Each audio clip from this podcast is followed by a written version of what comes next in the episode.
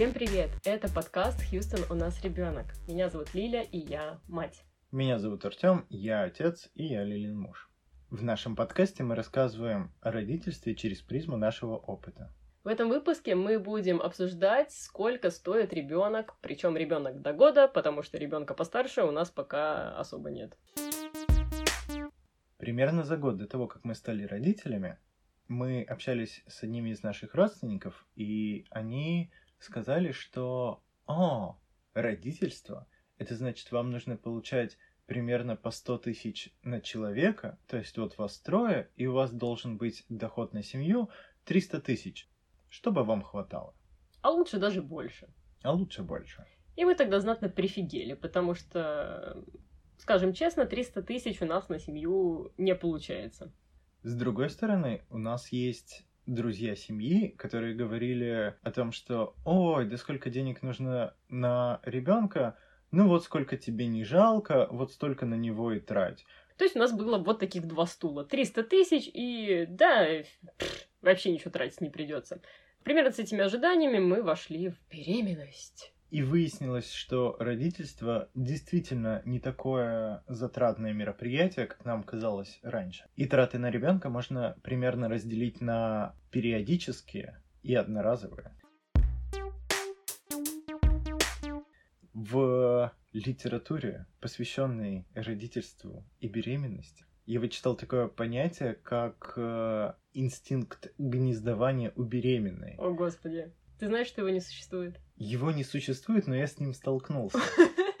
Это некое мифическое желание у всех беременных благоустроить свой дом к рождению ребенка. То есть в затраты на рождение ребенка возможно впишутся новые обои, новая полочка, не скрипящая дверь и прочее, прочее. Я пока не знаю, какие какие беременные траты Артем относит к неожиданным, поэтому я тебя спрашиваю прямым текстом. Ты что сейчас имел в виду? К неожиданным тратам я бы отнес кухонный гарнитур, потому что я же здесь буду целые сутки, и я не могу смотреть на кухню в том варианте, в котором она существует. Ремарка. Мы купили квартиру в старом питерском фонде. Она как это цензурно сказать? Убит. Она убита в хлам. И э, незадолго до рождения нашей дочери на кухне была раковина. Мне сейчас представляется, что в какой-то коробке типа бывшей стиральной машины.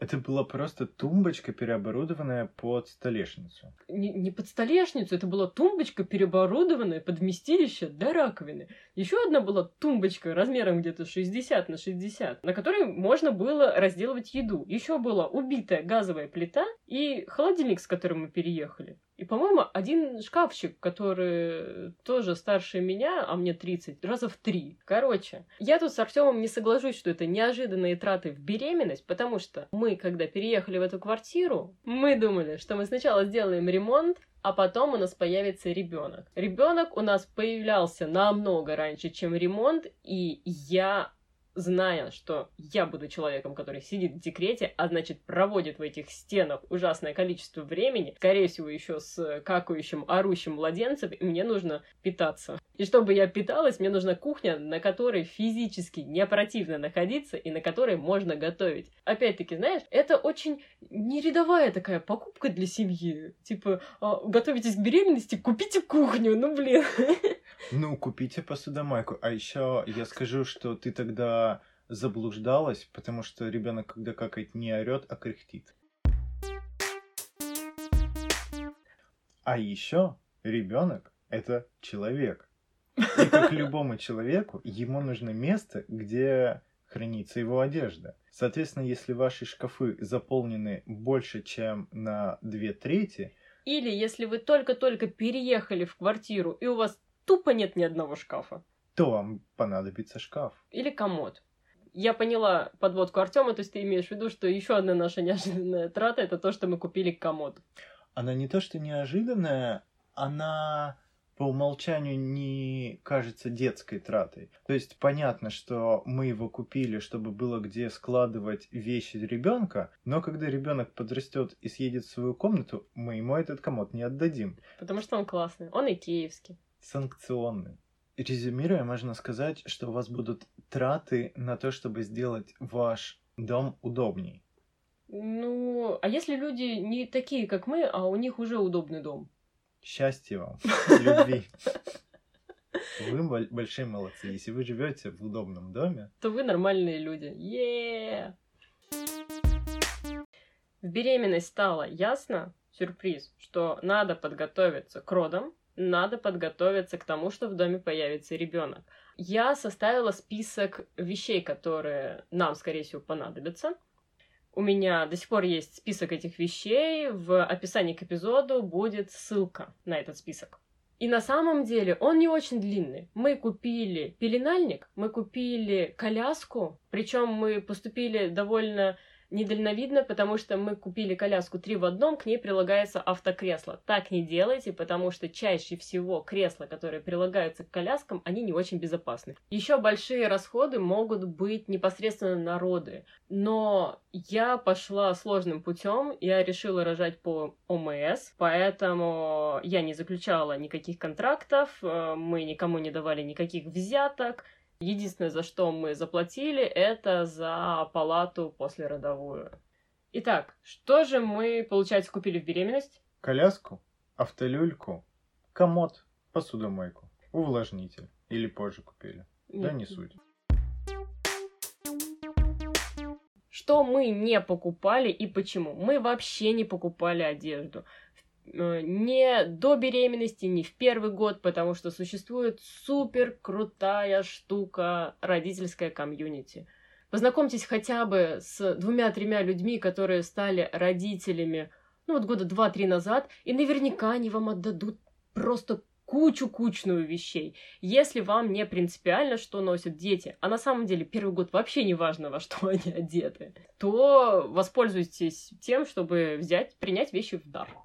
Да, вещи отдают мешками, они практически не ношены, потому что дети очень быстро из них вырастают. Маленькие дети еще не такие шибутные, чтобы рвать вещи, пачкать их фломастерами, мелками, красками и бог чем знает еще. Таким образом, это хороший вариант. Нам прислали коробку, гигантскую коробку из Германии, коробку поменьше из Москвы еще одну коробку из Архангельска.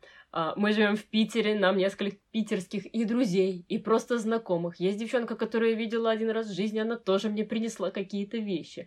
И на самом деле мы теперь тоже такие родители. У нас уже почти нету никаких вещей весны. Напомню, что весна — это имя нашей дочери. У нас уже почти нет никаких вещей весны, которые она таскала в первый год, потому что их было столько, что мы тоже их начали и раздавать близким друзьям. И я э, очень много пакетов уже отнесла в спасибо. Спасибо это питерские благотворительный секонд-хенд. Более того, наша дочь сейчас чуть-чуть перевалила за год. Уже поехали новые какие-то вещи, новые коробки. То есть мне кажется, если вам не стрёмно, что ваш ребенок носит ношенную одежду, если вы нормально относитесь к секонд-хендам, то первый год можно и не тратиться на одежду вообще без проблем. Опять-таки, существует Авито. Мы не покупали кроватку, потому что решили, что сначала мы познакомимся с весной, поймем, как ей удобнее спать, как нам удобнее спать, а потом, может быть, это и организуем. В итоге нам подарили кроватку, спать она там так и не начала, и когда мы начнем ее перекладывать в собственную кровать, сейчас она спит с нами, скорее всего, мы будем использовать не это, мы купим что-то более удобное. Но э, тоже будьте готовы, если вы готовитесь к родительству, к тому, что вам будут дарить ненужные вещи. Лучше составьте список, что вам нужно, что вам хочется, прям с артикулами. И тогда вам не будут дарить то, что нафиг не нужно. Еще какая-то есть типичная трата, которой у нас не было. Ванночка. Ванночка, да. Мы решили, что попробуем мыть в большой человеческой ванне, а там как пойдет. Пошло нормально, поэтому ванночка так и не пригодилась. Представьте ситуацию. Вы приходите на кухню и хотите приготовить завтрак, но в руках у вас ребенок. Вы оглядываетесь вокруг, видите раскаленную плиту, раковину, разделочную поверхность, стол, стулья. Куда же опустить ребенка? Для этого люди придумали шезлонги. Это такая маленькая, устанавливающаяся на пол ниша под ребенка, куда ты можешь его положить, пристегнуть, привязать, и он будет там лежать, смотреть на тебя большими, полными любви глазами и ждать, когда приготовится завтрак. Мы купили шезлонг. Мы не пожалели. Мы купили опять-таки бэушный шезлонг. Во-первых, мы купили бэушный шезлонг. Во-вторых, не всем детям заходят шезлонги, поэтому я выяснила, что есть прокат шезлонгов. Есть прокат огромного количества разнообразных детских вещей. Более того, в том же прокате еще были костыли. Поэтому, если вы что-то сломали, знаете, можно костыли не покупать, а взять на прокат. Это супер, супер удобно. Мы надеемся, этот совет вам не пригодится. И, естественно, самая-самая большая категория для трат – это гигиенические принадлежности. Но это мы уже переходим ко второй категории – периодические покупки. О, у нас точно есть категория, представляешь, я даже забыла. Периодические покупки. Круто, круто. Итак, так как у тебя, видимо, в голове есть категория, супер, скажи же мне, что входит в периодические? Если ваш ребенок питается смесью, то это смесь, которая стоит много.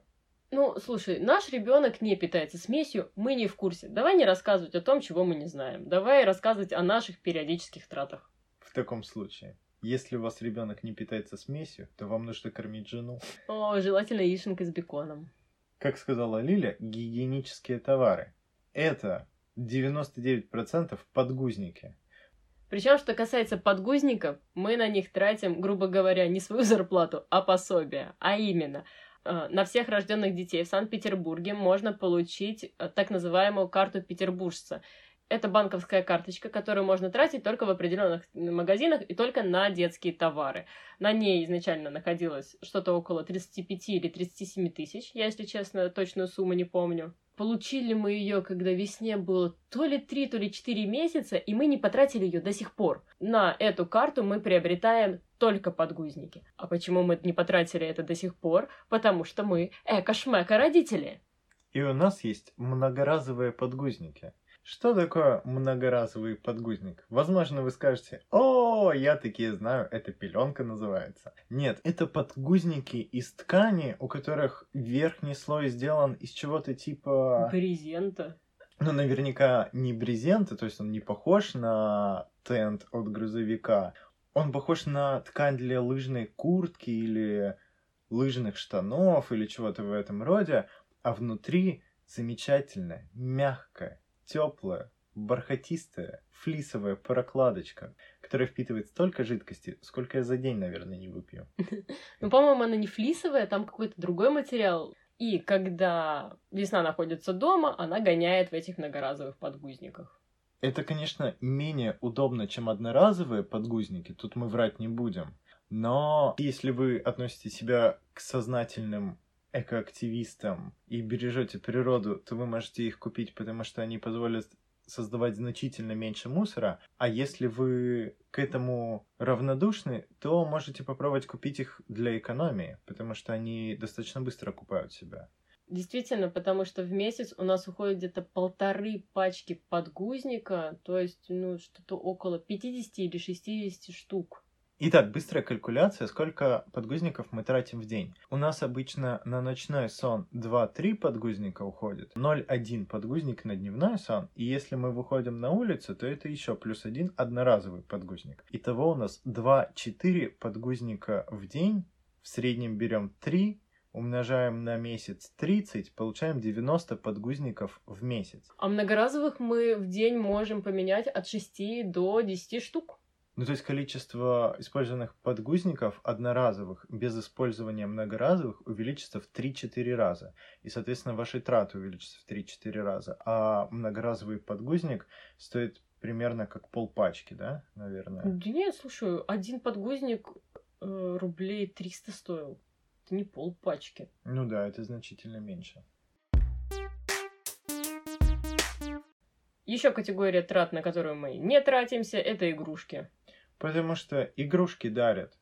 А еще ребенку до года настоящие игрушки не так уж интересны.